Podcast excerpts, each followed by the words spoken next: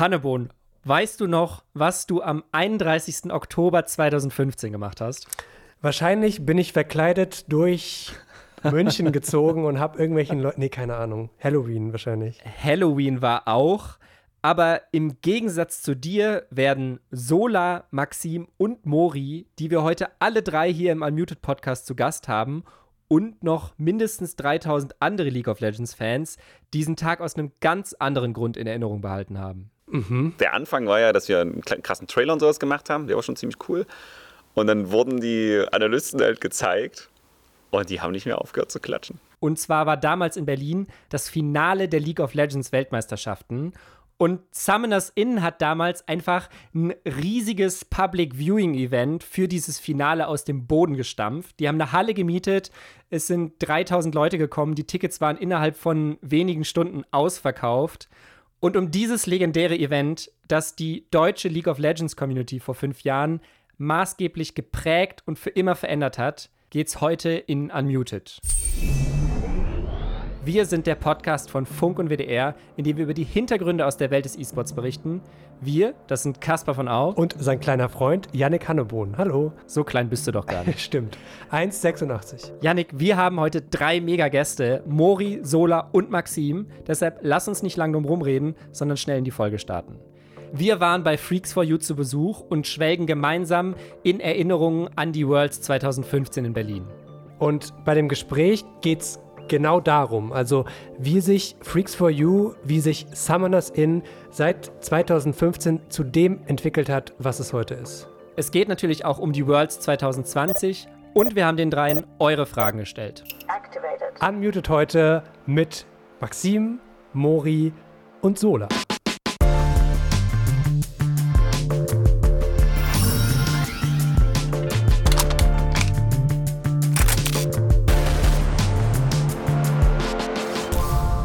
Ich habe es ja gerade schon kurz angedeutet. Wir waren für diese Folge bei Summoners Inn in Spandau. Und damit wir uns natürlich auch an die Corona-Regeln halten, haben wir uns in einen großen Büroraum im dritten Stock gesetzt. Stimmt. Wo wir halt auch dann so in Abstand um den großen Tisch herum saßen. Um zwei Tische, um genau zu sein. Stimmt, es waren zwei Tische. ja, Kaspar, ich vertrete so ein bisschen die Fraktion, mal sehen, wie das hier noch so wird. Kannst du noch mal ganz kurz klar machen, wer die drei sind. Warum sind die so wichtig für den E-Sport? Also, Maxim, Mori und Sola gehören zu den deutschen Kommentatoren in League of Legends, die von Anfang an dabei sind. Wenn du quasi ein E-Sports-Event auf Deutsch in League of Legends schauen möchtest, dann kommst du an den dreien eigentlich nicht vorbei. Äh, ich bin mir sicher, dass ich heute wieder eine Menge lernen werde. Ich habe natürlich auch an dich und an unsere HörerInnen gedacht, die jetzt Maxim, Mori und Sola noch nicht kennen. Und damit ihr die Stimmen der drei auseinanderhalten könnt, stellen sie sich gleich nochmal vor.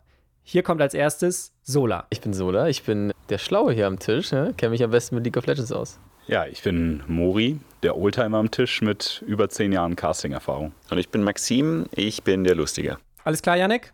Alles, alles Roger. Dann los. Ihr zwei, Sola und Maxim, kommt jetzt gerade, mittlerweile ist es auch eineinhalb Stunden her vom Worldscast. Da haben Suning gegen JD Gaming gespielt. Mhm.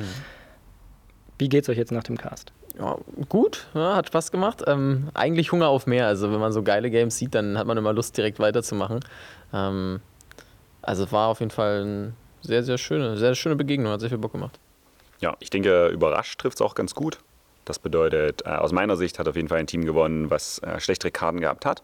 Und das ist immer angenehm. Also Upsets, also so positive Enttäuschungen zu erleben, ist immer etwas äh, sehr, sehr angenehmes. Und den, den Hunger, den kann ich bestätigen. Also wir kommentieren schon viel, aber es, speziell die Weltmeisterschaft sorgt dafür, dass man eigentlich die den ganzen Tag die World fand ich auch sehr gut. Die, die, das sorgt halt wirklich dafür, dass man eigentlich jedes Game casten möchte. Was ist denn dieses Jahr anders bei der Weltmeisterschaft? Um, ja, also es ist, es ist natürlich distanzierter. Das ist so, so ein Stück weit äh, ärgerlich, aber Riot Games sorgt immer dafür, dass äh, sehr, sehr viele Änderungen in-game entstehen. Und dieses Jahr ist halt der Fokus auf die Drachen und die Objective halt sehr, sehr wichtig. Das bedeutet, die Teams äh, müssen lernen, wie man äh, Team fightet, wie man quasi große Gefechte im Spiel ausspielt. Und die sind die spannenden. Das heißt, es gibt keinen Split-Push, keine, es entsteht wenig Langeweile. Und das äh, ist schön zu kommentieren. Was ist auch wieder Frage in die Runde? Ihr antwortet einfach, wer sich jetzt gerade berufen fühlt.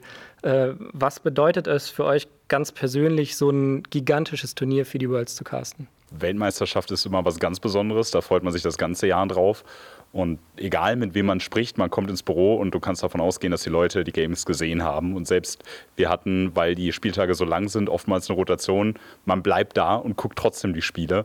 Und es ist wirklich sehr, sehr schön, weil man steht morgens auf, Frühstück, macht Sport, guckt die Weltmeisterschaft oder kommentiert sie sogar, redet später nochmal drüber. Also es ist ein Monat, der sich komplett um ein Turnier dreht. Und das macht es, finde ich, auch so ein bisschen aus. Man sieht die besten Teams und jeder kann mitreden. Wir haben am Anfang dieser Saison mit Grabs gesprochen, also relativ frisch nach dem Worlds-Finale, auch in einem Interview. Und da hat er uns gesagt, dass er halt so nach dem Worlds einfach komplett hinüber war. Also er und die Spieler, weil die halt irgendwie diesen elfmonatigen Grind hinter sich hatten dann und deswegen dann auch so im Finale alles mehr oder weniger halt emotional zusammengefallen ist. Wie ist das bei euch? Habt ihr dann irgendwann mal League of Legends satt oder freut ihr euch jetzt schon quasi nach den Worlds, sozusagen vor den Worlds? Ich glaube, League of Legends zu sehen und zu spielen ist ein großer Unterschied. Also bei vielen äh, ist es so, dass sie die Worlds schauen und dann auch Bock auf League of Legends bekommen und das Gefühl haben, ja, jetzt will ich rein, jetzt will ich unbedingt äh, selber zocken. Bei mir ist dieses äh, Feuer schon ein bisschen erloschen, will ich mal sagen. Aber ähm, es wird trotzdem das ganze Jahr darauf hingearbeitet. Also für mich ist das Besondere als, als Kommentator oder auch gerne als Zuschauer, dass man diese verschiedenen äh, Nationen oder eher Kontinente aufeinandertreffen sieht. Normalerweise genießt man die eigene Liga, sei es die deutsche oder die europäische.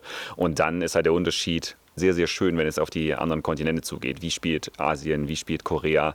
Und das ist für mich persönlich super, super attraktiv, aber wir sind halt hier in einer zurückgelehnten Position. Unsere Aufgabe ist es eher, ähm, das Spiel so attraktiv wie möglich zu präsentieren. Das bedeutet, äh, entsprechend schlaue Kommentare zu bringen oder besonders laut oder lustig zu sein, damit die Leute genauso viel Spaß haben wie wir hinterm Tisch. Die emotionale Schwere ist dann natürlich eher bei den Teams vertreten oder beim Trainer. Also gerade G2 im letzten Jahr, wenn man so immer mehr Informationen bekommt, wie es eigentlich gelaufen ist, wie mhm. kaputt man dann auch im Finale ist, weil natürlich äh, man auch hochgehypt wird. Ich meine, bei dem letzten Domain, würde ich mal sagen, oder bei der letzten Weltmeisterschaft, da, da, die sind ja alle durchgedreht. Wir haben ja alle gehofft, dass G2 das Ding macht. Ja, wir wurden natürlich hart enttäuscht. Aber den, den Spieler geht es ja hundertmal schlimmer, weil die werden ja auf den größten Podest der Welt gehoben. Und dann fällt man ordentlich tief runter. Bei uns ist halt der Vorteil, äh, Carsten ist da quasi zumindest ein bisschen mehr wie ein normaler Beruf. Also wir heute spielen jetzt, äh, haben jetzt vier Games gecastet, so, dann ist das vorbei für uns. Ähm, und das ist dann ein bisschen, bisschen ausgeglichener, glaube ich. Und äh, ich persönlich bin auch jemand, so, also ich habe auch meine Hochs und Tiefs, wo ich mal mehr Lust habe, mal weniger Lust habe auf League, aber ähm, ich glaube, dass die Weltmeisterschaft an sich äh, eher mehr Lust macht. Also wenn die vorbei ist, denke ich mir so, warum nicht noch eine und noch eine direkt hinterher, so rein aus Zuschauersicht. Freeze time. Kaspar, ganz kurze Unterbrechung. Wir wissen mittlerweile, dass Dam One, die Bezwinger von G2, die Worlds gewonnen haben. Glückwunsch auch von unserer Seite. Für mich waren aber die Worlds tatsächlich schon im Spiel davor zu Ende, als nämlich die Tour rausgeflogen ist, weil. Bist du so ein EU-Erfolgsfan oder was? Ja, ich weiß nicht, aber irgendwie hat mich dieses ganze Ding schon gecatcht mittlerweile. Ich verstehe ja nicht viel, wenn League of Legends läuft, also die ganzen Details zumindest nicht. Ähm, aber irgendwie habe ich mitgefiebert und ich war richtig enttäuscht, als dann Europa letztlich rausgeflogen ist mit Fnatic und dann auch G2. Und ich habe mir dann zum Trost nochmal unsere Folge mit Grabs angehört. Kein Scheiß, weil ich nämlich dachte, ähm, eigentlich ist die immer noch aktuell. also, die sind wieder rausgeflogen. Grabs war wahrscheinlich schon wieder enttäuscht und diese Enttäuschung in unserem Interview kann man halt einfach super gut nachfühlen. Ich verstehe, was du meinst. Ja. Kann man sich heute noch sehr gut anhören. Kann man sich, ich finde, kann man sich noch mal rein, um so ein bisschen sich zu trösten. Freeze time deactivated. Maxim, du hast eben schon angesprochen, The Main letztes Jahr. Für die, die es nicht kennen, muss man auch vielleicht kurz erklären, ist ein riesiges Public Viewing Event, was ihr jetzt zweimal gemacht habt äh, zu den Worlds. Einmal, wie gesagt, letztes Jahr und dann aber so das legendäre The Main, von dem wahrscheinlich ihr heute noch träumt und redet äh, und vielleicht euren Enkelkindern mal erzählt, ist das die Veranstaltung 2015 gewesen. Gibt es da irgendwie was, weiß ich nicht, sei es ein Move oder eine Wortwahl, ein Running Gag, was, was euch bei den Worldcasts heute noch begleitet, was ihr ja von 2015 mitgenommen habt? Also man schwelgt in Erinnerung, das auf jeden Fall. Eine direkte Übernahme ist es nicht. Also ich glaube, dass Domain 2015 für uns eine, eine eigene Kategorie darstellt. Es ist halt das, das erste Mal. Äh, und vor allen Dingen war es ja quasi auch, äh, die, die Geburt von Domain war ja eine Protestaktion. So. Auch das ist ja quasi nicht mehr, nicht mehr zutreffend. Wir arbeiten ja wirklich sehr hart mit Riot zusammen und die äh, Verbindung ist deutlich intensiver geworden. Und 2015 war es halt so, Mann, wir dürfen nicht. Das Finale ist doch in Berlin, warum dürfen wir nicht kommentieren?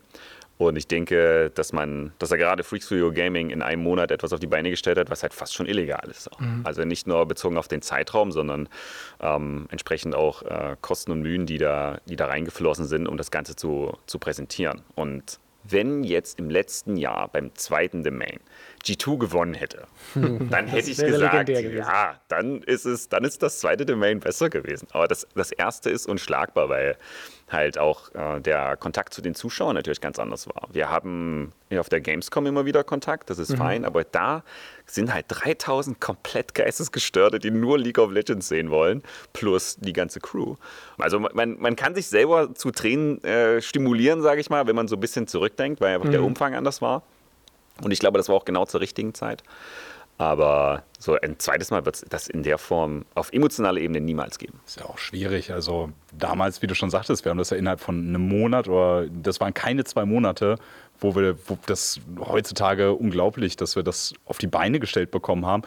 Diese emotionale Verbundenheit, die dazwischen lag einfach, das, das erreicht man nicht. Also letztes Jahr war besser organisiert in vielerlei Hinsicht. Es war durchstrukturierteres Programm. Also es war im Prinzip deutlich professioneller und natürlich aber auch die gestiegene Erwartungshaltung. Also wir haben uns ja massiv entwickelt. Damals war es noch familiärer. Ich weiß, dass da die Leute haben teilweise ihr Portemonnaie und Jacke auf den, auf den Plätzen gelassen, weil die so lange brauchten, um dann was sich zu essen zu holen. Und dann sind die am Platz wiedergekommen und es lag noch alles da. Wenn man überlegt, im gleichen Jahr war Last Man Standing auf der Gamescom, wenn du dich erinnerst, das war mit halb so vielen Leuten. Und da waren dicke Wellenbrecher, um Abstand zu den Fans zu haben. Da waren viele YouTuber, da ging es mehr ab wie so ein Konzert. Und bei uns waren die Leute mega gechillt. Man hat denen was gesagt, die haben das gemacht. Wir hatten, muss man sich mal überlegen, 3000 Leute, nur so ein kleines Bändchen, zwei Alibi-Security-Menschen. Und es hat funktioniert. Also ich glaube, so ein The Main wie damals könnte man heutzutage gar nicht mehr machen, ohne komplett weggeflamed zu werden. Auch mit dem Router, der dann ausgefallen ja. ist. Also das, das, das so kleine Anekdoten. Ja. Das, war äh, das war, weil wir hatten ja wirklich so einen Monat Zeit nur für ein, für ein Event aus der Größenordnung. Und dann hatten wir einen YouTuber-Bereich, wo wir alles, was Rang und Namen hat, der Berliner YouTube-Szene und auch deutschlandweit, war dann da. Und natürlich dann Lademöglichkeiten für Smartphone war nur leider der gleiche Stromkreis wie der Router für das komplette Halleninternet. Und einer hatte ein defektes Ladegerät, es kam zum Kurzschluss. Und wir hatten dann plötzlich kein Internet mehr, während, ich glaube, war es das erste Game? Ja, das ja, erste das Game er, haben wir die ersten zehn Minuten verpasst. Genau, haben wir die ersten zehn Minuten der Weltmeisterschaft und die Leute sind trotzdem ruhig geblieben. Es gab keine Tumulte, keiner, wir haben trotzdem einen Zuschauerrekord auch auf dem Stream damals aufgestellt. Äh, die, die Leute haben das vergleichsweise cool aufgefasst wo man, wenn ich mir überlege, wenn das heute passieren würde. Ich glaube, die Leute würden trotzdem ruhig bleiben. Also das, da haben wir uns, glaube ich, eine gute Zuschauerschaft so herangezüchtet, die da erwachsen genug sind, damit umzugehen. Aber es, es macht dann ja auch selber fertig. Also du willst ja selber den Castertisch zacken vor dir. Also das ist echt was, was, glaube ich, nicht jeder, der regelmäßig Events macht oder auf Events ist, so sagen kann, dass die Leute, die da sind, die Zuschauer immer so ja, wie, wie nennen wir, fair sind so, so. Die Klos waren danach sauer. Das ist wirklich schon eine außergewöhnliche Tatsache. Ja. ja. Vielleicht könnt ihr mal so ein bisschen erzählen, wie ihr diese 10 oder 15 Minuten überbrückt habt, die das Internet ausgefallen ist. Und wer von euch war da auf der Bühne und was habt ihr euch gedacht? Wir waren zu dritt, weil wir haben das Ganze als Triplecast damals. Mm, wir haben das als Triplecast gehabt, aber ja. wir kamen ja gar nicht erst ins Spiel. Das heißt, die Analyse-Ecke mit ja, Max, also in Hand of Blood und Power of Evil war da. Power of Evil. Und ich glaube Dexter. Dexter, ja. Dex und Kevin, glaube ich, wahrscheinlich Kevin, noch. Ne? Ja. Kevin, ja, genau, Dexter, Kevin. Ja. So, die drei oder vier äh, haben dann natürlich sehr viel erzählt und mhm. noch mehr erzählt. Und natürlich, ich habe dann am Anfang so mit, den, mit der Zuschauerschaft noch gespielt, so die, die konnten ja gar nicht mehr. Das war das, das, der Anfang war ja, dass wir einen krassen Trailer und sowas gemacht haben, der war schon ziemlich cool. Und dann wurden die Analysten halt gezeigt und die haben nicht mehr aufgehört zu klatschen. Das war ja, Max konnte ja, glaube ich, fünf Minuten lang nicht reden, weil sobald der Mund aufgemacht hat, und ist das live und keine Ahnung was. So, jetzt sitze ich hier mit euch und ich muss sagen, ähm, ihr seid wahrscheinlich das hochkarätigste Team, was auch ich war.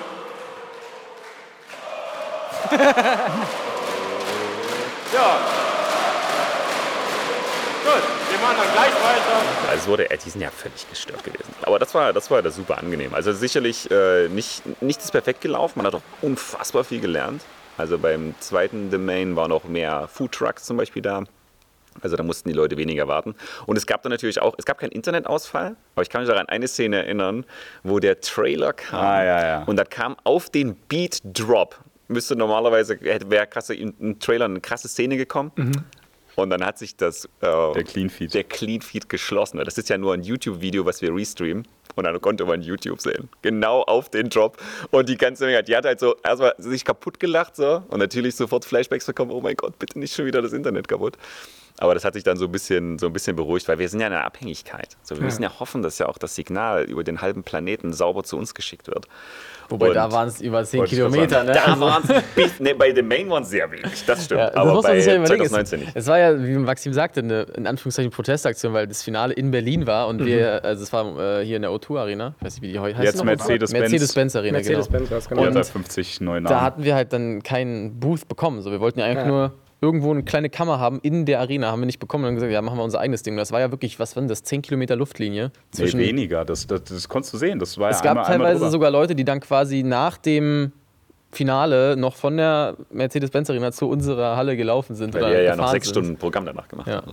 Wir haben ja noch richtig Party gemacht. Bei uns war ja auch die Tickets alle in weniger als 24 Stunden ausverkauft. Das muss man sich mal überlegen. So 3000 Tickets, obwohl in Berlin ja auch nochmal das Hauptevent war. Äh, das, das war schon heftig. Das war crazy. Ja, ich muss zu meiner Schande euch jetzt gestehen, dass ich auf dem Hauptevent war. Also ich war sowohl von euch, also von Freaks for You, eingeladen zum, zu The Main, aber auch halt zum Finale für die Süddeutsche Zeitung damals.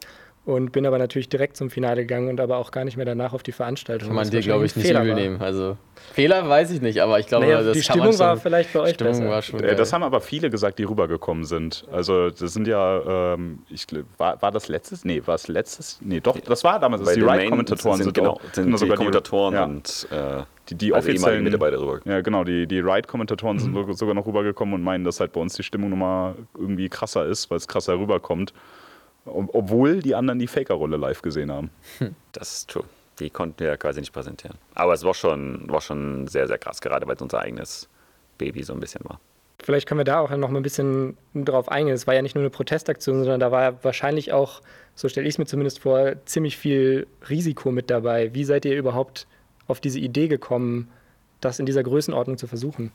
Ich glaube, für uns war es damals so der richtige Zeitpunkt. Wir mussten uns ja über Jahre erstmal kämpfen, die LCS, also die, die Europäische Liga, zu kommentieren und erstmal da, dafür zu sorgen, dass Summoners Inn ähm, der, die offizielle deutsche Übertragung ist. Und als wir das geschafft haben, greift man halt weiter nach oben.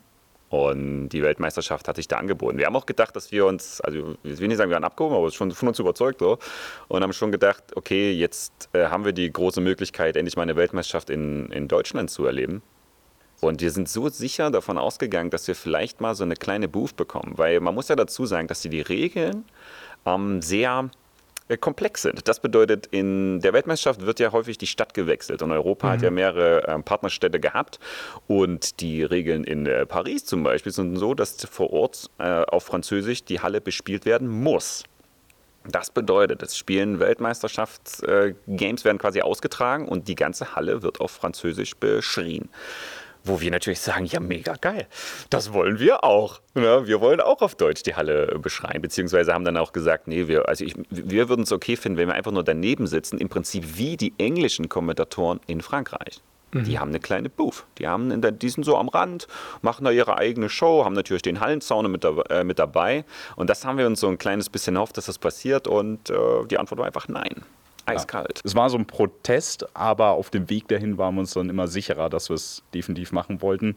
Muss man natürlich auch sagen, ähm, es war ein großes Risiko. Also da kann man eigentlich nur sehr dankbar sein, dass unser Arbeitgeber auch gesagt hat, okay, alles klar, kriegen wir halt hin. Also da sind sehr Auf viele jeden Fall. Faktoren zusammengetroffen, auch dann äh, mit AMD damals als Sponsor, die gesagt haben, okay, machen wir, also da waren so viele Leute dran beteiligt, auch in der Firma, mhm. die also Unglaubliches geleistet hatten im Nachhinein, wenn man mal überlegt, dass, äh, ja, wie kurz der Zeitrahmen war, die dann gesagt haben, okay, all in.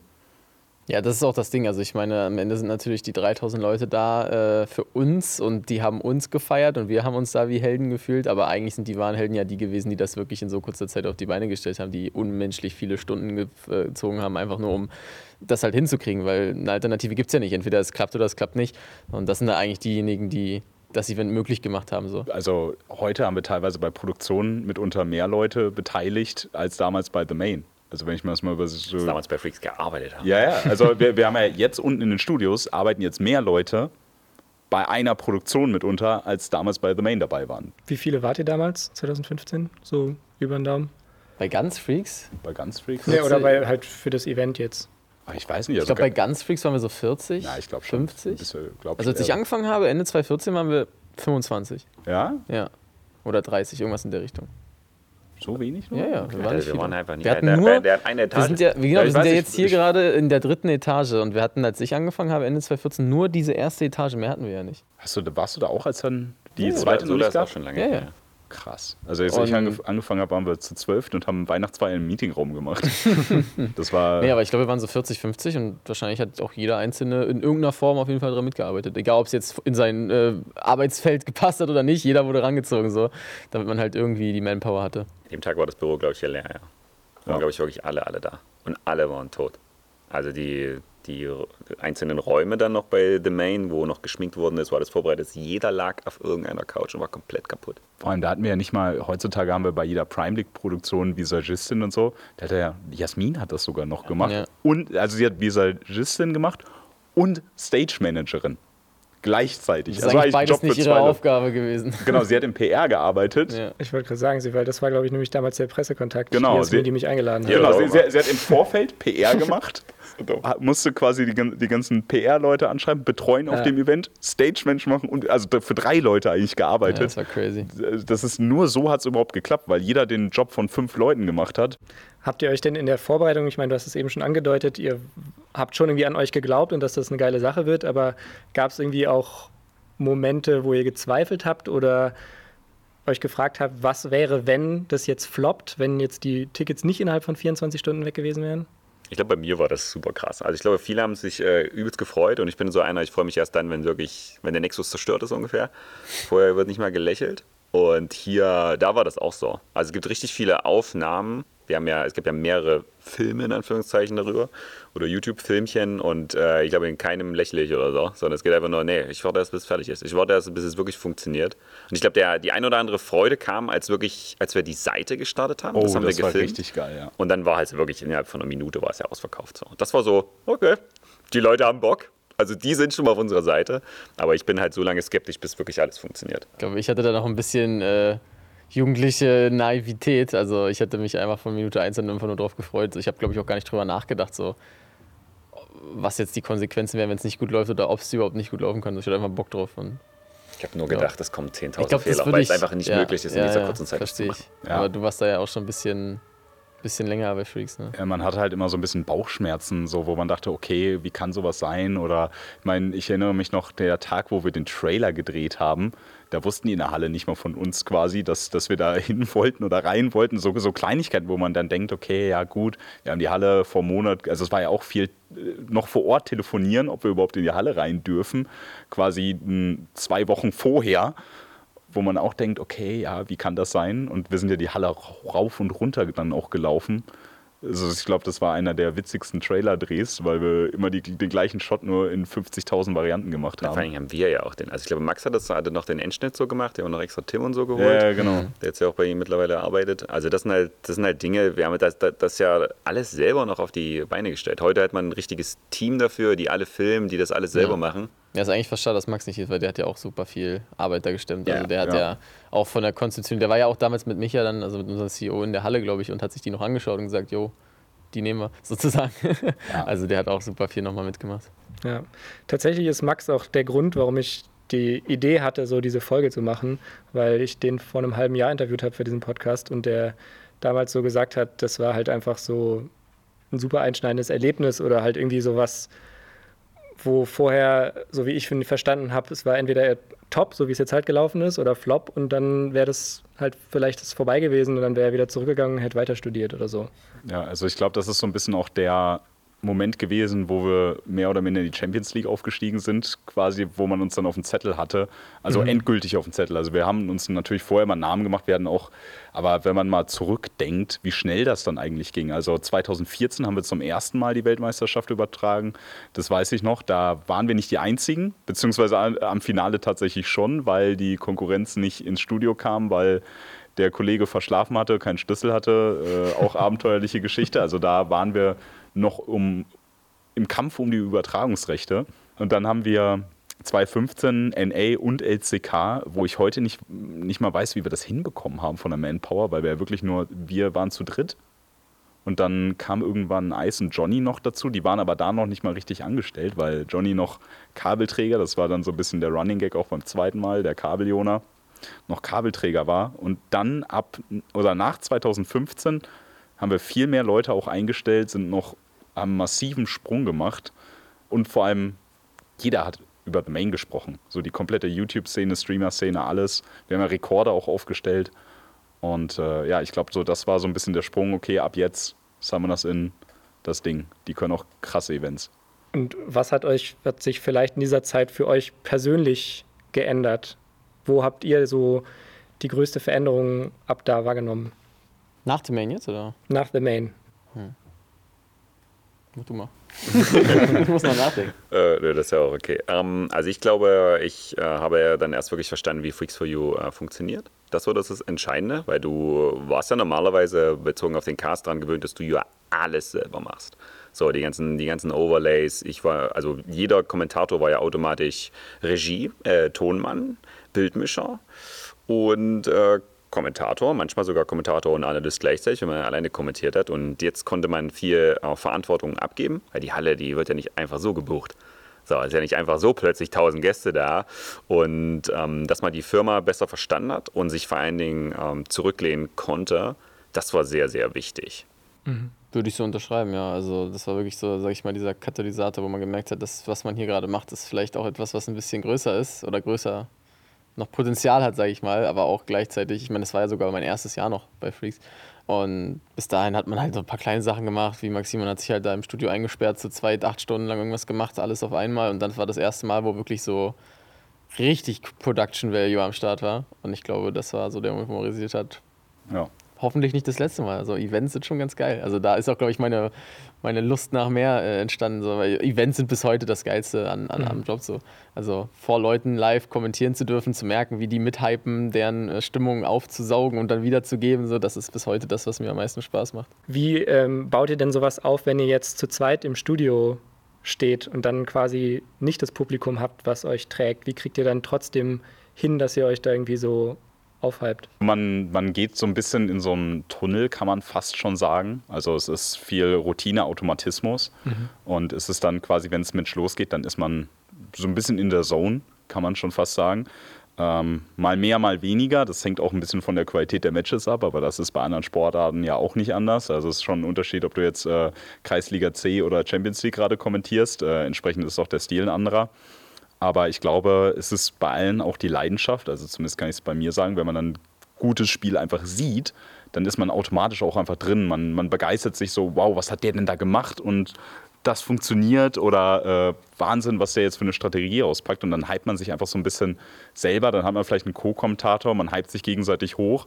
Ja, ich glaube auch, während, also das mit dem in der Zone sein, das beschreibt es ganz gut. Aber ich glaube, während man im Game castet, könnte die Welt neben einem untergehen, ja. wenn, niemand, wenn niemand anklopft und sagt, guck mal nach links, so, dann würde man das auch nicht merken, so, weil man halt auf diesen Monitor 30 Minuten gefesselt ist und ja auch ein Stück weit eine Geschichte erzählt. So. Das ist ja auch das Ding, so, das Spiel entwickelt sich ja, das ist ja auch das Schöne an League of Legends, so, man überläuft verschiedene Phasen, man merkt, jetzt langsam spitzt sich zu, jetzt gleich in ein paar Sekunden wird es passieren so und dadurch äh, baut sich das innerlich, dadurch, dass man es ja auch schon tausendmal selber gesehen und auch erlebt hat, dann, wenn man selber spielt, baut sich das automatisch so ein bisschen äh, auf. Ja, das kriegt man schon auch ohne Zuschauer ganz gut hin, aber ist nochmal ein ganz anderes Erlebnis, wenn man, wenn man wirklich Leute hat, die man sieht oder die man hört ja. oder spürt im besten Fall. Du hast gerade gesagt, ähm, es ist irgendwie ja auch so Teil des Berufs, dass man sich für jedes Spiel begeistern muss. Und das ist ja vielleicht besonders mit Blick auf deinen Lebenslauf irgendwie was was dich vielleicht nochmal von euch beiden unterscheidet, weil ihr seid von Anfang an schlagt mich, wenn ich irgendwas Falsches sage, aber ihr seid von Anfang an League of Legends gewesen und du hast ja erst mit StarCraft 2 angefangen und äh, zwischendurch habe ich jetzt, glaube ich, in meiner Recherche gesehen, irgendwie Final Fantasy gecastet so und so ein bisschen eine Findungsphase gehabt, bevor du zur League gekommen bist. Ja, das war so ein bisschen Überschneidung. Also ja, ähm, ja mit StarCraft habe ich quasi das, das Kommentieren angefangen. Das war noch zu einer Zeit, da gab es noch nicht wirklich E-Sports-Kommentatoren in Deutschland. Also es gab bisschen was, aber auch nur sehr rudimentär. Also es war ja alles so ein bisschen Pionierarbeit. Ich weiß noch, als ich damals äh, bei Freaks angefangen habe, also erst von zu Hause aus kommentiert, aber ich glaube, so hat jeder von uns angefangen, mehr oder minder. Äh, vielleicht ein bisschen bis auf Sola, der ist ja direkt hier zum Kommentieren hingekommen. Aber da war es halt so, man hat in seiner Studentenbude kommentiert, es gab nicht mal Twitch. Das ist heute eigentlich unvorstellbar. Und zu Freaks, da war dann das Studio einfach nur ein kleiner Raum mit einer Webcam und ein Banner im Hintergrund. Und das war's. Und da war man aber trotzdem schon krass, weil man auf 27p streamen konnte, mhm. was heutzutage jeder mit seinem Handy schon schafft. Mit StarCraft dann, dann angefangen. Final Fantasy war so ein bisschen parallel, war Auftragsarbeit, war aber auch klar, ne, ausprobieren, was geht noch alles. Also ich habe noch viele andere Spiele dann gemacht, so FIFA ein äh, bisschen kommentiert. Ich habe auch am Nürburgring tatsächlich kommentieren dürfen, äh, League of Legends dann. Das war auch ein Prozess. Wie gesagt, das erste Mal dann als, als Ersatz und ich hatte gar keine Ahnung. Hm. Auch da, das waren noch ganz andere das Zeiten. Gut, das, das, das war, war 2014. Maxim hatte bei uns gerade relativ frisch angefangen. Äh, und dann Kind Nummer zwei ist natürlich, äh, ich meine, ich glaube, gibt kaum was Wichtigeres im Leben und äh, kaum eine bessere Entschuldigung, nicht zur Arbeit zu kommen. Und dann, ja, musste es, also es war trotzdem verkaufter Stream. Mhm. Ich, ich weiß nur, erst kam Hendrik oder so mit dem Grinsen und meinte, Jo Mori, freust du dich, äh, du darfst gleich League of Legends kommentieren? Ich war noch StarCraft-Kommentator. Ich dachte, hä? Ja, ja, der erzählt nur. Aber dann stand Micha, unser CEO, plötzlich da mit dem Grinsen und sagte, Jo Mori, bist du schon ready? Und dann hinterfragt man so, okay, wach, was passiert jetzt hier? Mhm. Wurde mir die Situation geschildert, da war noch so ein Praktikant neben mir, der Gold-Elo war, der, der zumindest die Champion-Namen konnte. Und dann ging es los. Und äh, ja, dann hat sich das entwickelt, einfach weil Summoners Inn massiv gewachsen ist, beziehungsweise erstmal aufgebaut worden ist. Gab es ja auch noch nicht und gleichzeitig StarCraft ein bisschen zurückgegangen ist. Das war ja damals ja wirklich nur so, ich will nicht sagen random so, aber es wurde halt einfach gesagt, ja, wir brauchen mal ein Projekt äh, League of Legends. Ne? Freaks for You hält sich ja gut äh, mit Dota. Dota 2 war ja das Flaggschiff hier, hat auch die großen Studios am Anfang so gehabt und dann kommt der kleine Pisser LOL und sagt, so, jetzt habe ich mal richtig Bock hier mal ein bisschen in das Haus zu äh, reiern und den Leuten zu sagen, äh, wie wirklich MOBA aussieht. Also, dass, dass er da den Riecher gezeigt hat, gesagt hat, okay, wir machen das jetzt, wir machen eine Community drumherum. Das sind ja alles Dinge, die, die wir, glaube ich, so weitsichtmäßig gar nicht hatten. So, wir haben einfach gesagt, ja, lol, macht mega Spaß, das zocken, lass streamen, äh, lass das Ganze YouTube-mäßig aufnehmen. Aber dass er schon diese Ligen und die Formate und sowas im Kopf hatte, äh, das war zumindest bei mir überhaupt nicht so. Also das Liga, also ich habe ja tausend Spiele kommentiert, ich wusste die Namen einfach gar nicht. Ich habe einfach nur drauf loskommentiert und das war's, weil ich Bock auf das Game hatte. Aber dass er so diese Weitsicht besaß, so Hendrik speziell, und Max dann natürlich auch, das war, das war für mich, finde ich, krass. Und Dota ist dann ganz schnell ganz klein geworden. Wenn man mal überlegt, auch wie damals die, die Produktionen waren, dann hatten wir Pete's Meets in der Analyse-Ecke. Ja, das war Pro. Es, es gab, also, hört sich ein bisschen doof an, aber es gab ja diese Strukturen gar nicht. Die mussten ja alles alle geschaffen werden. Also auch, wen holt man in die Analyse-Ecke? Da musstest du damals irgendwie so einen äh, ESL-Spieler ranholen. Entschuldigung. Äh, der da mal ein bisschen mitgespielt hat, weil es gab ja keine, keine Ex-Spieler, weil die ja noch selber alle aktiv gespielt ja. haben. Also konntest du vor allem auch keine deutschen Ex-Spieler. Äh, heutzutage greift man da auch viel mehr zurück, die man einladen kann, einfach weil die Szene auch gewachsen ist. Und auch Kommentatoren. Ich meine, damals haben wir zu dritt noch Triple Cast und das waren alle fest angestellten Kommentatoren, die gleichzeitig kommentiert haben. Heutzutage müssen wir uns um die Slots kloppen, weil wir als Team auch massiv gewachsen sind äh, die über die Jahre dazugekommen sind. Erst über Twitch, jetzt haben wir ein aktives Junior-Caster-Programm und züchten uns quasi die, die Kommentatoren selber ran und haben dann auch wirklich Glücksfälle dabei, dass wir echt stabiles Team haben und nicht mehr alle Doppelschichten machen müssen wie damals, wo noch, hey, nach EU musst du noch NA kommentieren. Und dann kommt Riot auf die Idee und sagt, ah, zwei Spiele gleichzeitig und äh, plötzlich hast du jeden, jede Woche, boah, ich weiß gar nicht. es ist unvorstellbar, wie wir das damals hinbekommen haben. Also wir hatten kein Leben einfach. In dem Zusammenhang gibt es, glaube ich, auch dieses wunderbare Video auf deinem Kanal, Maxim, von Sola, wie er was das morgens um fünf oder Allstars, um sechs ja. äh, da im Stream einschläft Ist das was, Sola, was dir heute noch vorgehalten wird? Absolut, bis heute. Sleeping Solar bleibt die lebende Meme. Nee, also das äh, ja, ist mir seitdem nicht mehr passiert. Aber ist immer noch präsent. Also das jedes Mal, wenn man irgendwie, wenn ich irgendwie müde aussehe oder nicht so fit aussehe, kommt sofort oh, Sleeping Solar Returns. So, das ist schon was, ja. Das Aber bleibt, glaube ich, forever äh, als Insider am Leben. Ja, was für ein Pensum wir da hatten, haben die Leute also damals ja auch gar nicht so realisiert. Also das war ja wirklich mitten in der Nacht, auch Allstars und äh, wir hatten ja davor noch Büro, YouTube, wir haben ja alle, wie Maxim schon sagte, alles selber gemacht. Also das war ja ein Arbeitspensum, das ist, äh, wenn man das heute wen erzählen würde, da hättest du drei Jobs draus machen Ja, können. da hättest du Mehr drei sogar. Klagen am Hals. Ja, das ist ja, es ist ja, wenn wenn ich mal überlege, dann ja auch mit Hendrik zusammen habe ich ja auch den Projektleitung noch mitgemacht. Also den Job, den man damals gemacht hat, da machen heute fünf oder mehr. Damals war es halt einfach alles, alles was geht irgendwie mitnehmen, weil wir halt alles abdecken wollten. Heute entscheiden wir uns teilweise Bewusst so. dagegen, irgendwas zu übertragen, weil es halt entweder nicht wirtschaftlich ist oder wir nicht die Manpower haben, so, weil das halt einfach, sag ich mal, irgendwann muss man halt so professionell werden, dass man einfach ehrlich sagt, geht das oder geht das nicht. Und damals war es so, nope, wir machen alles, egal was, egal Aber wie, damals war es auch so ein Kampf, wir, wir mussten, weil sonst macht es wer anders. Heut, heutzutage haben wir das Standing, dass äh, da keiner mehr die Lücke füllen kann, so e mal ebenso, weil wir einen Standard gesetzt haben, den man nicht mal so ohne weiteres erreicht. Also da müsste man schon sehr viel investieren. Und ich, wie gesagt, damals hättest du eine Webcam gebraucht und gutes Internet. Aber diese Position war sehr hart, sehr hart umkämpft. Also da weiß ich noch einige unangenehme Duelle, wo dann immer wieder geguckt wird. Ah, wir hatten 3000, die nur zwei. Yeah. Und ich glaube, Riot war das scheißegal. Ich glaube, die haben da nicht einmal richtig hingeguckt. Ich Sondern glaube, es hat auch lange gedauert, bis Riot wirklich realisiert hat, dass was wir da machen interessant für sie ist und das sinnvoll ist, zusammenzuarbeiten. Wir haben schon am Anfang geguckt, ob wir auch die deutschen Itemnamen verwenden. ja, das war grausam. Das war schlimm, ja. Da, Ihr musstet die deutschen Namen verwenden von, es von gab Riot eine aus, Zeit, oder was? ja. Erst ganz spät oder relativ spät hat Riot er erkannt, dass die regionalen Casts oder dann später auch Ligen ein sinnvoller Investitionsgrund sind. So, also dass man wirklich merkt, hey, da sind ja viele Zuschauer, vielleicht kann man, da, kann man da etwas machen. Und als das passiert ist, wurden uns dann die ersten Kontakte quasi präsentiert. Und da war Pente dann quasi auch dabei. Freeze time. Wer ist dieser Pente? Sorry, ich kenne hier irgendwie niemanden. Penta ist jemand, der damals für Riot Games gearbeitet hat.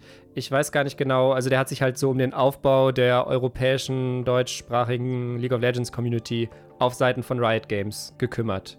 Musste ich tatsächlich auch googeln. Und was macht er jetzt? Jetzt arbeitet er interessanterweise für Epic Games und kümmert sich um Fortnite. Haben wir auch eine Folge zu, zu Fortnite. Letzte Folge, hört euch die an mit Mickey TV. Freeze time deactivated. Und er, er bestand dann darauf, das ist der deutsche Cast, äh, ihr redet auf Deutsch. Und wir reden ja nicht Deutsch, wir sind ja nicht dumm. Na, wir reden ja, das ist ja furchtbar, wie wir reden. Es gibt, äh, man, kann, äh, man kann fünf Minuten in den Cast reinhören und alle kriegen ähm, Krankheiten in den Ohren, weil du verdänglichst halt alles. Und da sind wir natürlich sehr dankbar, dass die deutsche Sprache so unfassbar flexibel ist und man englische Wörter auf Deutsch beugen kann. Ja, er ist über die Wand geflasht. So, das ist ja kein Deutsch. Na, und äh, es funktioniert aber. Also jeder normale Zuschauer äh, weiß etwas damit anzufangen. Und Pente bestand darauf, dass wir alles Hardcore auf Deutsch übersetzen. Wo dann aus Waveclear Wellenräumungsfähigkeiten Das war sogar die werden. offizielle Übersetzung. Nee, ich wollte gerade in sagen, ich glaub, das war die offizielle Übersetzung, die wir dann so als ironisches Ja, das war dann schon, Stilmittel das mal war, benutzt haben. Ja, das war schon das Meme so. Aber wir sollten halt wirklich möglichst viel ähm, diesbezüglich verwenden. Und dann hattest du und Johnny einen Cast auf Sky, glaube ich. Sport 1 war Sport das. 1 war das. Das war der Oh.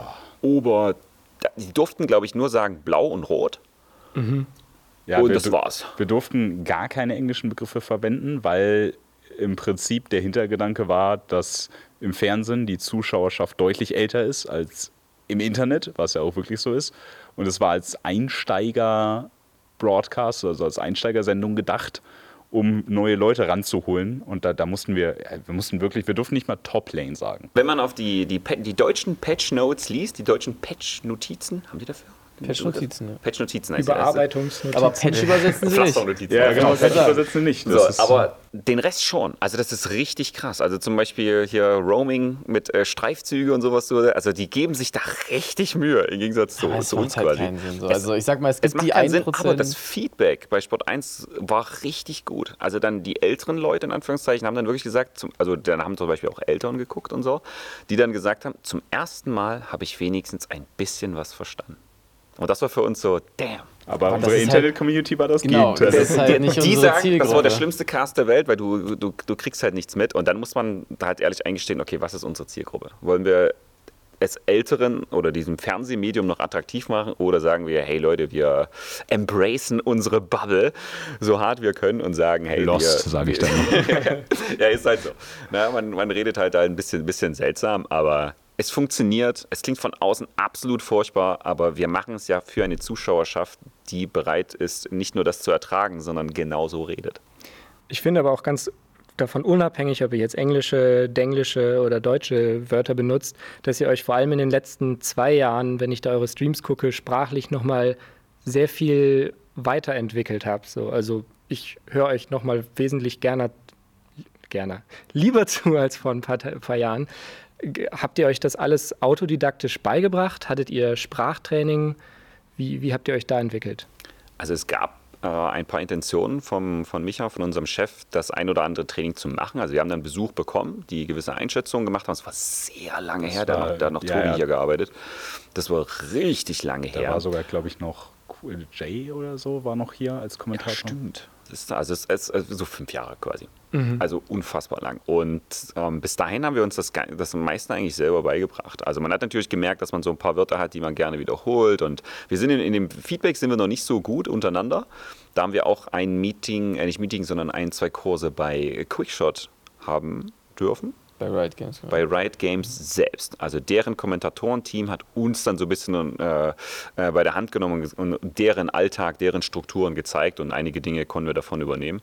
Aber so was Wortwahl angeht, das ist halt alles komplett selber beigebracht. Ich glaube, das Ding ist, weil du jetzt meinst, vor zwei Jahren ungefähr, so, wo man nochmal so ein bisschen dieses Improvement gesehen hat, für mich persönlich zumindest ist es auch das Umfeld. Also ähm, in den letzten Jahren haben wir auch nochmal massive Entwicklung gemacht, was, sage ich mal, die Produktionsqualität angeht, was die Studios angeht und so weiter. Und es macht halt, zumindest für mich, also verbessert mich, wenn ihr das anders seht, aber für mich macht es einen ziemlich großen Unterschied, ob ich jetzt mich alleine oder zu zweit acht Stunden in einen Raum einsperre und alles alleine mache, von Anfang bis Ende, oder ob ich mich äh, in ein Studio stelle, wo Kameramänner sind, wo eine Regie ist, die alles andere macht, wo ich abgepudert werde gefühlt, wo wirklich ich einfach mich nur aufs Casten konzentrieren kann. Und das führt dazu, dass man selber einfach auch sich nochmal besser rübergeben möchte, weil man sich Ja. denkt, okay, ich bin jetzt Teil dieser super professionellen Profes äh, ähm, Produktion, also will ich da jetzt nicht irgendwie als schmutziger Teil auffallen, sondern ich muss jetzt auch 140 Prozent geben, während man halt bei sechs, sieben, acht Stunden einfach manchmal so ein bisschen halt auch dieses Lockere hat, was früher uns auch ausgemacht hat so ein Stück weit. Also wir haben ja auch davon gelebt, dass wir halt im Prinzip einfach nur zwei, drei Dudes vor der Kamera waren, die halt über League geredet haben. Aber das ist heute nicht mehr so und das würde heute, wenn wir so reden wie damals in so einem Studio, das würde auch einfach nicht mehr passen. Also das würde sofort auffallen, dass da irgendwas anders ist. Wir haben unserer Community vorab gesagt, sie sollen uns ein paar Fragen mitgeben und da passt vielleicht ganz gut an der Stelle, unser Hörer Croker möchte wissen, wie sieht ein Tag bei euch aus aktuell? So Welcher? Aufs Casten bezogen oder generell? ja, ein Tag jetzt, wenn ihr Worlds Casting habt am Nachmittag oder am Mittag. Ja, also heute zum, als Beispiel, wir kommen ja vom Cast, äh, 12 Uhr gegen die Spiele los. Wir treffen uns um 11 als Caster. Wir sind dann im Green Room, haben quasi eine Stunde Vorbereitungszeit, wo wir uns ein bisschen über austauschen, über das Spiel, ähm, wo wir auch nochmal ein bisschen Informationen durchgehen, was äh, vielleicht ein paar interessante Punkte sind zu sagen. Zum Beispiel heute ähm, der AD Carry von Suning, Huan Fong, der, da haben wir ein paar interessante Stories äh, erfahren, sag ich mal, und uns ausgetauscht. So. Ja, und dann geht's los, 12 Uhr erstes Game, dann getaktet, nach dem Game 10 Minuten Pause, 13 Uhr nächstes Game, 14 Uhr, 15 Uhr und so weiter und so fort. Und die Zeit vergeht dann auch recht schnell und dann ist man irgendwann durch. Und jetzt sind wir hier. Es liegt ja aber auch daran, dass wir, weil wir ja so viel kommentieren und weil wir momentan jedes Spiel gucken, ist die Vorbereitung vergleichsweise kurz. Also uns wird mittlerweile glücklicherweise auch zugearbeitet. Früher musste ich das auch noch alles selber machen. Aber bei Prime League muss ich sagen, kann ich nicht jedes Spiel gucken. Es geht zeitlich gar nicht. Dafür haben wir zu viel, was wir übertragen. Und da sind dann, gibt es dann extra Story-Meetings, da sind wir dann eher da, da ist das nochmal ein ganz anderer Aufwand. Also das heißt, deswegen ist auch die Frage, welcher Tag, weil das Interessante an einem Beruf ist, es ist zwar schon, es gibt Routinen, aber irgendwie ist auch jeder Tag anders, weil der Content anders ist. Ja.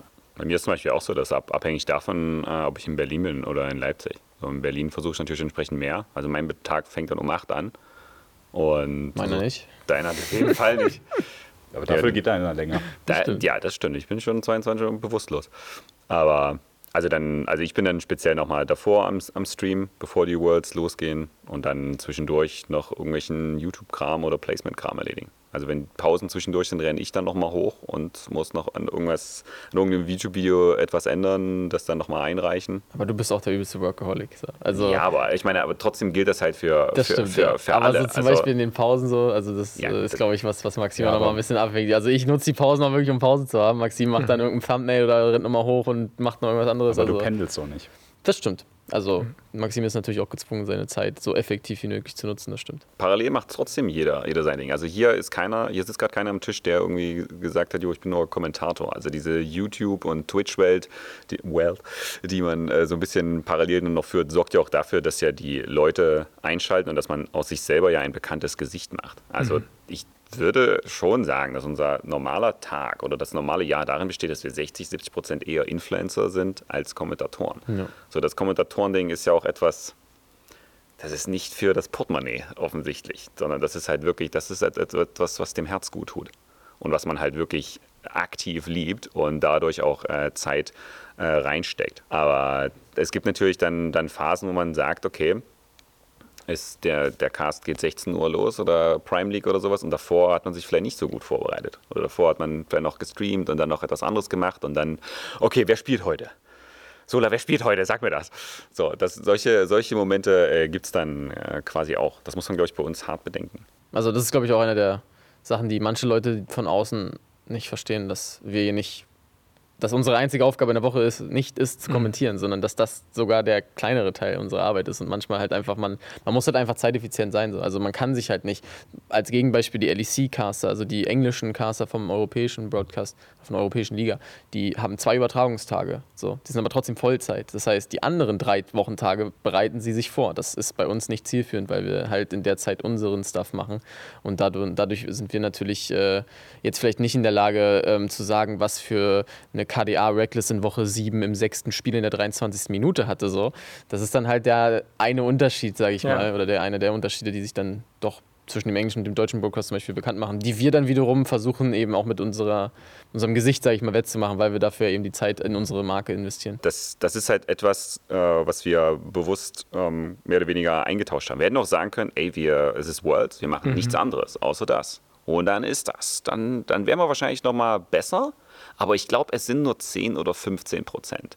Vielleicht 30 Weniger Prozent. sogar. Und das, und das war's. So. Also das, ist, das würde ich auch schon so Ja, als so Hard 10, Limit ja. bezeichnen. Und die Alternative ist, wir können gerade einfach alles.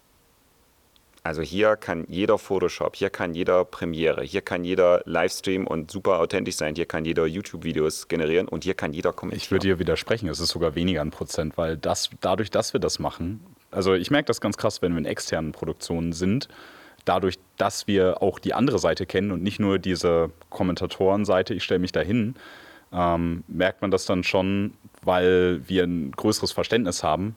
Man arbeitet mit anderen zusammen, die sagen, oh wow, seid ihr aber professionell, ihr seid da in Time, ihr kennt euch da aus, ihr wisst, dass wir in die Kamera gucken müsst. Uns muss man nicht sagen, welche Klamotten wir anziehen müssen, ohne dass es äh, flimmert. Dinge, die für uns selbstverständlich sind, weil wir eben auch YouTube machen, weil wir wissen, okay, wenn ich mich so hinstelle, dann kann man das für ein Highlight-Video nochmal nehmen. Das hat man dann bei anderen Leuten wiederum nicht. Also das heißt, wir haben da nochmal einen ganz anderen Blick drauf, weil wir das drumherum auch kennen. Bevor ich jetzt gleich nochmal mit auf, euer Verhältnis zu Riot Games kurz eingehen möchte zum Abschluss, noch eine Hörerfrage, die ich zwischenschieben möchte. Und zwar möchte Nomi wissen, äh, müsst ihr heute mehr Jobs machen, die sich mehr nach Arbeit und weniger nach Passion anfühlen als früher? Um ehrlich zu sein, nö, eigentlich nicht. Also, ich bin ehrlich, für mich hat sich das, äh, bisher die letzten Jahre hat sich nichts nach Arbeit angefühlt, so fast. Also, äh, früher war es ein bisschen mehr, weil ich äh, vielleicht doch etwas. Ja, also bei mir war es so, ich habe beim Praktikum angefangen, habe dann eine Ausbildung angefangen, von daher hatte ich ein bisschen mehr so diese, diese Arbeitssachen und zwischen, inzwischen ist es aber so, also ich, ganz ehrlich, ich, ich denke mir eigentlich fast zu keiner Minute meines Tages, egal zu welcher Woche, dass ich hier gerade arbeite. So. Also das ist schon wie der Maxim das meinte, so, das ist auch einfach, das, man lebt es halt, klar, man hat dafür aber auch keinen Feierabend so. Also man sagt nicht, okay, ich bin jetzt fertig, jetzt ist es egal, sondern man denkt von, vom Aufstehen bis zum Schlafengehen über diesen Kosmos nach. Hat sicherlich auch seine Nachteile. Ja? Also das ist nicht immer nur rosig, aber wie Arbeit fühlt sich das nicht an, bin ich ehrlich. Wir haben einen Traumjob, für den wir hart gekämpft haben. Und ähm, klar, ne, die Schattenseiten sind, ich habe ein neues Computerspiel, ich habe mega Bock drauf, es zu zocken. Und man ist direkt, okay, kann ich mir das, habe ich gerade Zeit dafür? Okay, dann kannst du aber eigentlich auch den Stream anschmeißen, damit diese Zeit nicht vergeudet ist, in Anführungsstrichen. Das heißt, es gibt eigentlich selten Momente, dass man zockt und der Stream ist nicht an oder man verwertet das in irgendeiner Weise, weil sich sonst denkt man auch, okay, in der Zeit hättest du jetzt das, das, das machen können. Ähm, das ist vielleicht so ein bisschen dieses, dass man da ja ständig mit dem Kopf bei der Arbeit ist oder zumindest denkt, wie kann ich da noch irgendwie äh, ja, was rausmachen. Ich glaube, man muss da so ein bisschen Arbeit für sich halt definieren.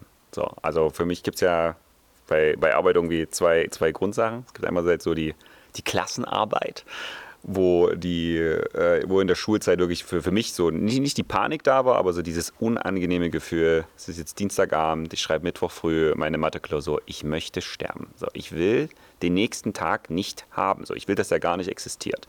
Und dieses Gefühl äh, habe ich quasi seit äh, 10, 15 Jahren nicht mehr. So, und das ist das wahre Achievement. So, das ist der wahre Verdienst, wo ich sagen kann, geil. Ich habe jeden Tag Bock auf den nächsten Tag, weil der nächste mhm. Tag, da kann ich zocken, da kann ich ein Video beschneiden, ich kann aufnehmen, ich kann, ich kann äh, Folgendes tun. Und das war für mich so der absolute Hauptgewinn. So, ich habe ich ich habe 3-0 Abi, ich bin nicht schlau, aber oder ich bin Du bist dümmer als ich? ich ja, ja, Papier.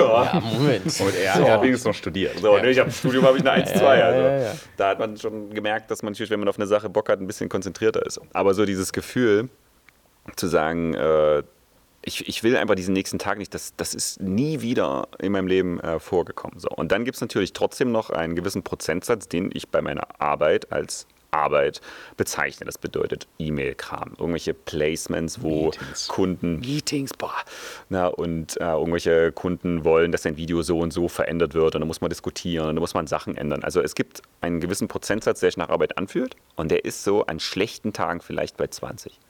Und das war's. Sonst denke ich mal so bei seiner knackigen 5, wo ich dann wirklich mal irgendwie hochrenne, vielleicht noch ein Thumbnail oder sowas mache. Aber es ist jetzt nicht so, dass ich sage, oh mein Gott, ich hasse meine Jobs. Also das wird, das, dieser Satz wird wahrscheinlich nie kommen in meinem ganzen Leben nicht. Es ist so ein bisschen angeklungen im Gespräch bisher. Ähm, die The Main 2015 hat unter anderem deswegen stattgefunden, oder ihr habt es euch ausgedacht, so als Protestaktion gegen Riot, habt ihr, glaube ich, vorhin gesagt, weil sie euch keine Casting Booth gegeben haben. Und du sagst doch, glaube ich, in dem Trailer von The Main, ähm, dass es ein Event werden soll, wo euch keiner reinpfuscht. Ist das heute noch so? Wie hat sich das Verhältnis zu Riot Games seitdem entwickelt? Das hat sich deutlich gebessert. Also natürlich wurde einerseits auch äh, wertgeschätzt, was wir da auf die Beine gestellt haben. Und ich glaube, von Riot ist es halt so eine Sache, dass äh, deren Hierarchie ja sehr, sehr amerikanisch äh, geleitet ist. Das bedeutet, die Distanz ist einfach lächerlich groß.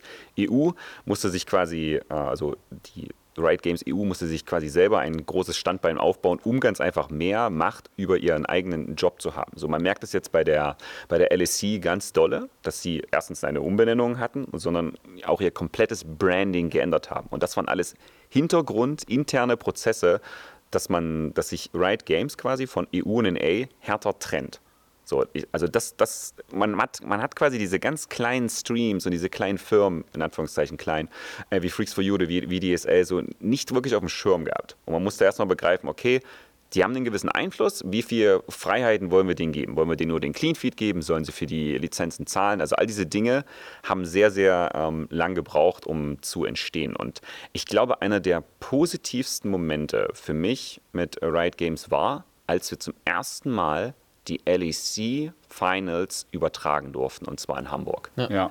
Das war absolut godlike. Und der, der schönste Moment war da, dass wir waren jetzt zwei Tage dort, das heißt Halbfinale, äh, nicht Halbfinale, sondern ein kleines und großes Finale. Und am Samstag hat sich die Halle gefüllt und wir sollten noch mal raufgehen äh, für die Probe. Und wir gehen rein und die Halle ist natürlich äh, bombengefüllt, es geht ja bald, bald los. Und die Leute haben einfach applaudiert, als wir zu dem Caster Desk gelaufen sind. Und das war, also das war unnormal. Die sind mhm. aufgestanden, die haben geklatscht, weil die wussten, Summoners Inn hat es nach all den Jahren geschafft, wirklich eine, und das ist nur eine Booth gewesen, wir waren ja nicht die Hauptstage, wir waren diese kleine Booth, die wir, die wir vor 20.000 Jahren hätten haben sollen bei den Worlds, nun endlich bekommen. Und die Leute, die waren, also die, die Crew, die englische Crew, war komplett verwirrt. Weil die sitzen da in Jogginghose da, machen natürlich auch ihre Probe, wissen überhaupt nicht, was abgeht, denken, ich habe doch jetzt gar nichts Lustiges gesagt, so, und drehen sich um und sehen, dass wir beklatscht werden. So, das war the most legendary moment, äh, was Riot Games angeht, weil spätestens da müssen ja alle gemerkt haben, oh mein Gott, Summoners Inn ist ja etwas. Die sind jetzt hier nicht nur random Gäste, sondern wahrscheinlich haben einige gefragt, wieso ist das hier nicht auf Deutsch? So, und das ist äh, für mich persönlich ein unnormal schöner Moment gewesen. Aber haben wir nicht sogar die Booth auch selbst gebaut? Oder zumindest, also ich erinnere mich, Ja, da ja, waren wir haben Techn- einige Kabel da verlegt, ja. ja, ja. Also es war mehr, sage ich mal, die Möglichkeit da zu sein und wir haben dann die technische Umsetzung. Wir waren da zu fünf, da musste, wir mussten noch, also wir mussten nicht bohren, so nicht, aber wir mussten eigene Kabel in einem eigenen, für uns mit Laptops gebauten Regieraum äh, da führen, weil wir noch Interviews und sowas, Niklas hat die ja noch gemacht. So, das war, Stimmt, also wir haben uns da wie ein kleiner Parasit da reinbegeben. Aber ein in das geiler Ding. Parasit. Ja, aber mega geil, den alle gefeiert, das war der, der schönste Tumor der Welt. Aber es ist natürlich, also das, das ich, ich will nicht sagen, Riot hat uns da einfach gemacht, aber einfach kennen wir ja. So, schwer ist ja für uns das, das, das Schöne. Ich glaube, viel kommt mit da rein, dass das Ride die Deutsch oder generell die nationalen Märkte gezielter angeht, als sie das früher gemacht haben. Also früher war es ja wirklich, wir haben unser Produkt hier, take it or leave it. Das Ganze hat sich ja im Prinzip in vielen verschiedenen europäischen Ländern gleichzeitig abgespielt. Ja. So in Frankreich, in Spanien, in Polen. Die haben ja auch alle riesige äh, Fanbases so. Und auch alle ihre eigenen nationalen Broadcasts. Und die haben sicherlich ähnliche Stories wie wir dazu erzählen. Mal besser, mal schlechter, wie mit Frankreich äh, 2015 das Beispiel. Aber das ist ja wirklich was, was sich nicht nur auf Deutschland konzentriert, sondern das hat ja quasi, glaube ich, so ziemlich jedes Land. Brasilien zum Beispiel auch, was, was krass ist, wenn man Wobei da die wenigstens. Na, also die hatten dann Riot Games Brasil, ne? Die ja. hatten dann so ein extra. Brasilien ist crazy. Das Ja. kann man sich gar nicht vorstellen. Brasilien ist fast die, eine der größten Regionen. Ja, und und, League of Legends ist crazy. Ja, und Korea hatte von Anfang an immer einen Sonderstatus, weil Korea, weil quasi E-Sport mehr oder minder da geboren ist. Also, also Ja. da, da war es das ist die einzige Region, wo es andersrum war, quasi. Da war Ja. der E-Sport bevor Riot da war. Also da habt ihr es geschafft, äh, in das in die richtige, in richtige Bahn zu lenken. Im Gegensatz jetzt zu den LEC-Castern seid ihr ja nicht direkt bei Riot Games angestellt. Freeze time. Auf die Gefahr hin, dass ich jetzt als Besserwisser daherkomme, aber die LEC-Caster sind ja auch nicht bei Riot angestellt, oder? Ist überhaupt nicht besserwisserisch, Yannick, sondern sehr guter Hinweis, du hast absolut recht. Ich meinte halt, dass die quasi direkt von Riot Games ihr Geld bekommen. Das ist ja schon nochmal eine, eine andere Abhängigkeit als von Maxim, Sola und Mori, die jetzt von Summoners Inn bzw. von Freaks for You Gaming bezahlt werden. Ich weiß das auch nur, weil wir ja Shocks interviewt haben. Die hatte ja damals gesagt, dass sie zunächst angestellt war und dann als Freiberuflerin weitergearbeitet hat. Freeze time deactivated. Trotzdem habt ihr eine gewisse Abhängigkeit von einem Spiel oder eine sehr starke Abhängigkeit von League of Legends. Und unser Hörer Techie möchte wissen, schränkt euch das in eurer Arbeit irgendwie ein, dass ihr vielleicht euch nicht schlecht über das Spiel äußern würdet oder so? Also es ist eher das Gegenteil. Wir sind weniger eingeschränkt, weil wir äh, nicht bei Riot angestellt sind. Und es ist wahrscheinlich auch wie immer so, wenn du dann direkt da angestellt bist, dann klar, ne, Arbeitgeber ist immer noch mal eine andere Abhängigkeit. Es gab nur einen einzigen Vorfall, eine Situation, wo das eingeschränkend war. Da hatten wir, ich weiß gar nicht, ob ich das jetzt so sagen Das mit darf, Max aber- damals, meinst Nee, du? das mit Arena of Valor. Hm. Also da konnten wir quasi ein Placement so nicht machen, weil das mit Riot schwierig war. Aber das war das einzige Mal, also das ist wirklich, ansonsten absolut nicht. Also da, ansonsten, ich glaube, das ist besser, wenn ich jetzt nicht ins Detail gehe. Äh, Freeze time. Was haben wir hier gerade gehört?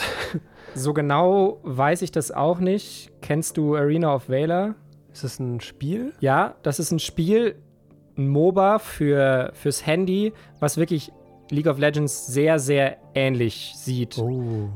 Ich weiß, was passiert ist. Die haben bei Freaks for You geworben und Riot wollte das Genau, verhindern. oder hat es verhindert, so wie ich es verstanden habe. Die wollten ein Placement machen bei Summoners Inn und Riot Games ist dazwischen gegrätscht. Freeze time deactivated. In den dunklen Tagen war es zum Beispiel so, dass wirklich LCS-Spieler ja auch keine anderen Spiele streamen durften und sowas. Oh ja. Wo natürlich die Leute gedacht haben, ey, was will ich denn in einer halben Stunde Q-Time machen? So, jeder zockt dann noch nebenbei etwas, bevor er in das Spiel gehen kann, weil seine Elo so hoch ist. da hat Riot aber auch schnell gemerkt, dass das Ja, einfach das war ja auch nicht das, so also, smart Das ist halt ist. so ja. schön, dass man sofort ins Gesicht bekommt und daraus im besten Fall gelernt hat. Also das, das ist ähm, auch ein Prozess, den sie durchgemacht haben. Also sind ja trotzdem, trotzdem Menschen. Man, kann, man sagt ja nicht, das ist ja, das ist ja die Firma. Das ist ja, ist ja schon etwas äh, sehr, sehr Lebendiges. Und ich glaube, ich hatte auch, glaube ich, nur eine Situation, wo ich einen, wo ich einen äh, YouTube-Titel ändern musste. Weil wer meine TFT-Streams guckt, weiß, dass ich natürlich Riot ständig beleidige. Aber das ist mehr so ein, mehr so ein Meme. Ja, aber ja, aber ja. Und natürlich äh, äh, wird man, man beleidigt ja auch nicht die Firma, sondern auch das Balancing-Team eher. so, das sind halt Sachen, die, die aber fein sind. Also ich glaube, dessen sind sie sich bewusst. Wenn wir das 24-7 machen würden, dann, dann ist es doof, dann ist es auch überhaupt nicht unterhaltsam. So, aber wenn ich in TFT meine Units nicht bekomme, dann raste ich natürlich aus. Hm, zu Und Recht. zu Recht, ja, ist so. Ist einfach dumm. Aber ich glaube, so, so aktiv Zensur oder sowas wird da, wird da nicht betrieben. Außer es ist halt wirklich eigene Dummheit und man verstößt gegen Twitter, Twitch, YouTube-Richtlinien und dann ist man ja eh verloren. Ja. So, dann ist man ja nicht mehr zu retten. Wir haben ja blöderweise momentan diese Pandemie und keiner weiß, wie lange sie noch geht, aber wenn es dann irgendwann mal wieder möglich wird, wird es ein The Main Teil 3, Ausgabe 3 geben. Also ich glaube, Events in der Form wird es definitiv noch eine Menge geben. Aber wann es The Main 3 gibt, ob es das gibt, wahrscheinlich, aber wann Ich finde Steht, auch, ich, noch in den es muss eine Weltmeisterschaft sein und es muss wieder in Europa sein. Ja. Ich denke, da, da werden wir nicht drum rumkommen. Und, aber ich glaube, The Main 3 ist nur dann möglich, also klar, die Uhrzeit ist alles klar. Und wenn irgendein NA-Team es mal wirklich schaffen sollte, ins Finale zu kommen und zu gewinnen. Das ist das, glaube ich, das Einzige, was ich noch sehen will. oder wenn EU wirklich Weltmeister wird. Das würde ja schon reichen, wenn das, die- das, das, das ist ja schon ein guter Weg. Die waren ja schon oft genug im Halbfinale, äh, im Finale. Die müssen halt nur mal ordentlich spielen. Aber wenn, ein NA, wenn ich noch als Kommentator erleben darf, Das dass ein NA-Team Aus der Gruppenphase aus kommt. der Gruppenphase kommt, ins Finale und dann gewinnt. Gegen Schalke. Gegen Schalke. Oh, wow. Oh mein Gott, das ist ja einfach nur. Das ist das, ist ja genau. schon wieder Das- traurig das- eigentlich. Das in der Felddienstarena. Das nächste Domain ist Schalke gegen Dortmund. World Final. Wahrscheinlich, ja, auf jeden Fall. Auf jeden Fall nicht. Aber ja, also ich glaube, ich glaube das, das ist so das Wichtige. Also man, muss es, man muss es gut organisieren. Also es mit den Uhrzeiten ist, ist schon, es ist dumm, aber es ist ein wirklich wichtiger Punkt. Ich möchte zum Abschluss noch eine allerletzte Hörerfrage stellen. Ich sag vorweg, es ist eine Trollfrage an dich. Maxim, wieso bist du so verdummt? Ich bin einfach nur komplett verdummt, weil ich zwei Kinder habe. Ich glaube deswegen. ich glaube, sie verdummt mich. Ja, Einspruch, das warst du schon vorher. Das stimmt, ja, nein, nein. Einspruch stattgegeben. Ja, die werden immer älter. Sehr schön. Und dadurch immer gefährlicher. Vielen, vielen Dank, Sola, Mori, Maxim, dass ihr euch die Zeit genommen habt. Sehr Und gerne. Danke. Bitteschön, kein Problem. Yannick, es lässt uns nicht los, dieses Revierderby zwischen Dortmund und Schalke. Die Leute wollen es einfach sehen, auch in League of Legends. Aber weißt du zufällig, ob Dortmund aktuell ein League of Legends Team plant? Ich bin mir ziemlich sicher, dass sie das nicht tun. Mich hat es ja ehrlich gesagt schon gewundert, als sie vor kurzem ihr eigenes FIFA-Team auf die Beine gestellt haben. Da haben sie sich ja auch schon seit 2016 gegen gewehrt und immer gesagt, nein, mit diesem E-Sport-Quatsch wollen wir nichts zu tun haben. Ich finde auch, sollte hier irgendein Dortmund-Fan mit Einfluss auf den Verein zuhören, unbedingt mit Aki Watzke, dem Manager von Dortmund, verbinden, damit wir dem anmelden können, dass die komplette E-Sports-Community eigentlich auf ein Schalke gegen Dortmund, egal in welchem Spiel, wartet. Die nächste Folge anmutet, also auf jeden Fall mit einer Sprachnachricht von Aki Watzke. Wenn es klappt, Daumen drücken. Bevor wir wie immer noch eine Runde spielen, möchte ich euch noch einen kleinen Hinweis geben. Und zwar hatten wir bekanntlich in der letzten Folge Miki TV zu Gast und da ging es unter anderem auch um Among Us. Und Among Us Hype Games, das ist ja irgendwie momentan in aller Munde, so auch bei unseren Funk-Kollegen von Game 2. Die haben sich im Montalk gefragt, haben Indie-Games mittlerweile mehr Einfluss auf die Gaming-Community als die großen, als die Blockbuster-Titel? Wenn euch dieses fantastische Interview von meinem Kollegen Caspar von Au gefallen hat, dann tut ihm den Gefallen und abonniert uns auf Spotify und schickt diese Folge einem League of Legends Fan, den ihr schon mal so richtig auf der Mitte abgezogen habt. Sagt man so, oder, Caspar? Du bist voll drin im League of Okay. Legends. Äh, Also Slang, schickt diese ja. Folge irgendjemand, den ihr so richtig an die Wand geklatscht und geduo, wie sagt man, gesplitpusht habt. Ähm, Es würde mich persönlich freuen. Schickt sie bitte deswegen nicht an mich. Ich will damit nichts zu tun haben. Äh, ansonsten Janik, bevor du dich hier um Kopf und Kragen redest, längst passiert. lass uns einfach spielen. Ich glaube, ich bin dran. Let's go. A. Stopp. W. Wolfsburg? Wuppertal. Wales. Nein. Und der Pro-Gamer, jetzt kann ich mir richtig Zeit lassen, weil ich glaube, es gibt kein zweites Land mit W. w wie. Watzke. Zukünftiger Pro-Gamer von BVB. Midlaner. Wird der neue Midlaner Du brauchst trotzdem immer noch ein Land. Ja, gut. Ich habe einen. Wicked.